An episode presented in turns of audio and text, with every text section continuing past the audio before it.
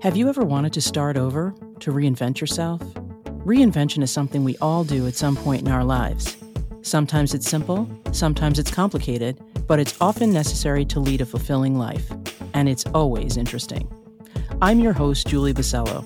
Join me for some inspiration as I share reinvention stories from real people just like you. Let's explore the reinvention adventure together. Your voice is one of the most transformative things you can find. Whether you're an aspiring entrepreneur, a professional, or simply someone seeking personal growth, this episode is for you. What do I mean by finding your voice? Let's talk about it. Hey, it's Julie. It's been a minute since my last episode, and I've missed you. Sometimes when we take on new endeavors, they snowball into lots of opportunities that then get in the way of what we started in the first place. But I'm just making excuses, really. I now know how easy it is to have pod fade happen. But I'm getting back in the swing of things, and I have some great interviews coming up. Everything will be focused on reinvention stories and the lessons we can learn from the experiences of others. In fact, I may even change the name of this podcast to reflect that. I'm toying with the idea, but you'll know once I know. I do know that I definitely want to focus on reinvention. I just really love talking to people about their stories. But before I get back to interviews, I wanted to share something that is important to me. That something is finding your voice. Quick story time. When I was a kid, I used to make radio shows with my record player and my cassette recorder. Imagine that I was fully entertained by this. I wanted to be a radio disc jockey, and I used to run my radio show with a friend and record myself. I wish I had access to those cassettes because seven year old me and my friend Eva recorded goofy things, and it would be hysterical to listen to now. Into my teen years, I got made fun of because my voice didn't sound like other kids' voices. My voice didn't sound that different then from how it sounds now. I imagine that a version close to my current voice coming out of a kid's body might have been a bit off putting to other kids if I'm being honest, I tried to blend in and always got singled out, and it felt like I got teased about something. You know how kids are. So I went into my adult years not liking the sound of my voice. Years and years went by, and now I'm at a job and in charge of multimedia. One of my responsibilities is video and audio, and one day we didn't have someone to do a voiceover for one of our corporate videos. I just told my video editor, oh, forget about finding another person, I'll just do it. I did the read through, mic'd up in one take, and I nailed it. That was five years ago. I got positive feedback, and that basically led me to do many voiceovers over the years. Suddenly, I was getting accolades for my voice. Not what I expected, but it was cool. Today, I use my literal voice to do voiceovers and podcast intros for many of my video and podcast production clients. Not too shabby for the kid with the odd voice, huh? So it appears that, although it took me a long time, I finally found my voice both literally and figuratively. It isn't always easy to do that either, and sometimes it takes longer than you think. For the purpose of clarity, when I speak about finding your voice, I mean a few different things. And there are a couple of ways I want to come at this topic, so bear with me. All of the things I mean are based on authenticity or being the most true, real version of you. Finding your voice is an essential part of your personal and professional development. It's about uncovering your authentic self and expressing your true values, beliefs, and passions. Here are a few of the things I'm referring to when I speak about finding your voice. One, the personal brand voice. It's finding your ability to connect with your own personal message and effectively communicate it to others. Two is the connected voice. It's connecting with your talents and not being afraid to use them. Connecting with your natural abilities and using them on a regular basis, and especially using them to help other people, is a huge way to find your voice. In my case, it was my literal voice, but it doesn't have to be literally a voice to capture that connectivity to your purpose. Three, the thoughts and opinions voice. It's when you discover that you have a voice, a literal voice, an opinion, thoughts that are important and that you aren't afraid to express. And people actually want to hear that voice, those thoughts, and those opinions, and they connect with them. There are many factors that can get in the way of finding your voice. There probably are like a gazillion factors, if I'm honest. Many of these are complicated or go deep into psychology, and for the purposes of this episode, I'm going to just brush the surface a bit. I'm not a psychologist and I'm not a psychology expert, so I want to stick to the sides of this that I can present most authentically to you from my perspective. Some factors that can inhibit finding your voice include things like imposter syndrome. Oh, imposter syndrome, how I hate you, but also how you've prompted me to be better and stronger. I mean, I could talk about imposter syndrome all damn day. Some of the most talented, badass people I've encountered in my life so far suffer greatly from this. According to Wikipedia, imposter syndrome, also known as imposter phenomenon, imposterism, fraud syndrome, or the imposter experience, is a psychological pattern in which an individual doubts their skills, talents, or accomplishments and has a persistent internalized fear of being exposed as a fraud. Despite external evidence of their competence, those experiencing this phenomenon remain convinced that they are frauds and do not deserve all that they have achieved. Some of the common signs of imposter syndrome include an inability to realistically assess your competency and skills. Some of the common signs of imposter syndrome include an inability to realistically assess your competence and skills, attributing your success to external factors, not to your own abilities, beating yourself up for your performance, fearing that you won't live up to expectations, overachieving, sabotaging your own success, self doubt, and then setting very challenging goals and feeling disappointed when you fall short. While for some people, imposter syndrome can fuel feelings of motivation to achieve, this usually comes at a cost in the form of constant anxiety. You might over prepare or work much harder than necessary to make sure nobody finds out you're a fraud. I may not be a psychology professional, but I know what this is like because I've experienced it. Why do people struggle with this?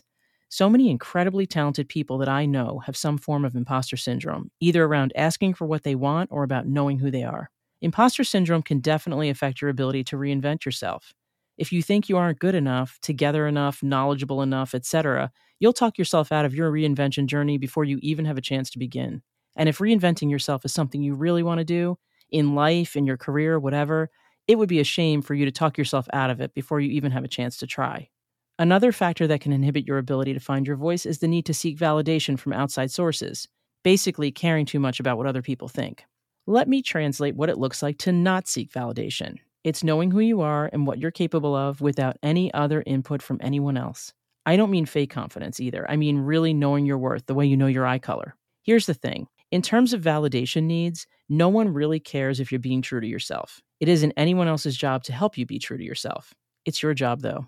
My favorite Dr. Seuss quote would fit really nicely right here. Perhaps you've heard it Be who you are and say what you mean, because those who mind don't matter, and those who matter don't mind. Like many people I know, I have been guilty of spending a lot of time listening to other people's voices, but I haven't always listened to my own. I wonder if you can relate to this. You see, I listened to the voice in my head, but I never let it out of my head. This wasn't good. As an artist, as a professional, as a human, I held myself back for a long time because I allowed myself to think no one wanted to hear me. And to be honest, maybe people don't want to hear me, but the good news is now I don't care. Here are some tips for finding your own voice. Know yourself. Ask and answer these questions Who are you? What do you stand for? What do you want to say? What matters to you? What are you passionate about? What really lights you up? These are the things to ask yourself in order to find your authentic voice. And authenticity very much matters, which segues to the next tip, which is be yourself. What comes naturally to you will be the best way to formulate your own voice. Trying to be someone else or voice the thoughts of others as your own won't work long term. It just isn't sustainable. While you're being yourself, you have to let go of the thoughts of others. Everyone has an opinion on everything.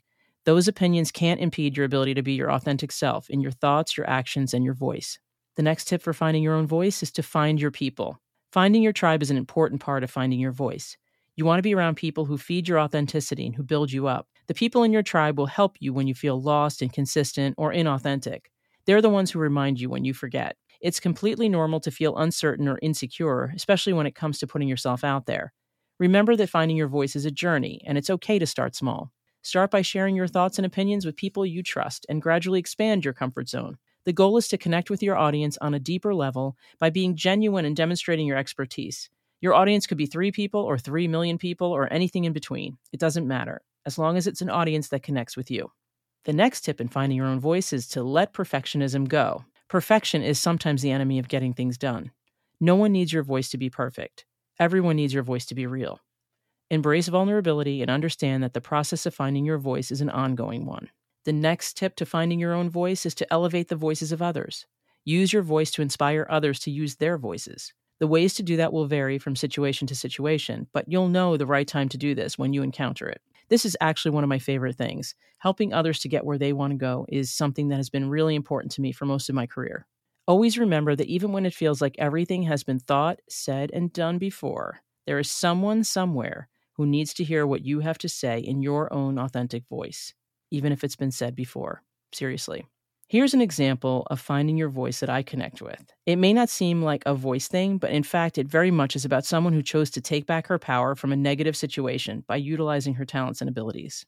When Taylor Swift decided to re record her own albums after the rights to her original album recordings were purposely not sold back to her, that was the biggest badass move to me.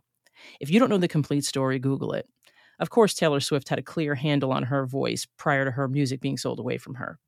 But this is on a whole other level. I mean, is there a more badass move than taking back your power in a situation like this where people just tried to take from you? I'm in awe of the kind of strength of mindset that it took to do this. I know that having the means to do the re record certainly was a factor, but still, this is a complete inspiration to me. In the face of something horrible, she turned around and changed the narrative completely. In one of her songs, she refers to the person who now owns her music when she says, He's got my past frozen behind glass, but I've got me. No matter what may be taken away from you, no one can take away you or your voice. When you find your voice, you unlock your true potential. Personally, it brings a sense of fulfillment, happiness, and purpose to your life. Professionally, it allows you to differentiate yourself from the competition, to build a loyal audience or customer base, and to create a lasting impact. Finding your voice is a catalyst for growth. It enables you to make meaningful connections and attract like minded individuals who resonate with your message. Finding your voice is a journey, and it's never too late to start. Regardless of your end in mind, my wish for you is that you embrace your uniqueness, share your story, and let your voice be heard. As always, thank you for listening. I appreciate you. Until next time. This podcast is sponsored by Basello Media, a boutique content creation agency supporting the marketing efforts of businesses through visual, written, and audio content.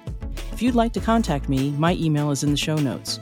You can also find me on Instagram at Hey It's Julie Podcast or at Basello Media. If you enjoyed this episode and you'd like to help support this podcast, please share it with your tribe. Giving a rating and review is also appreciated. Thanks for listening to this episode of Hey, It's Julie.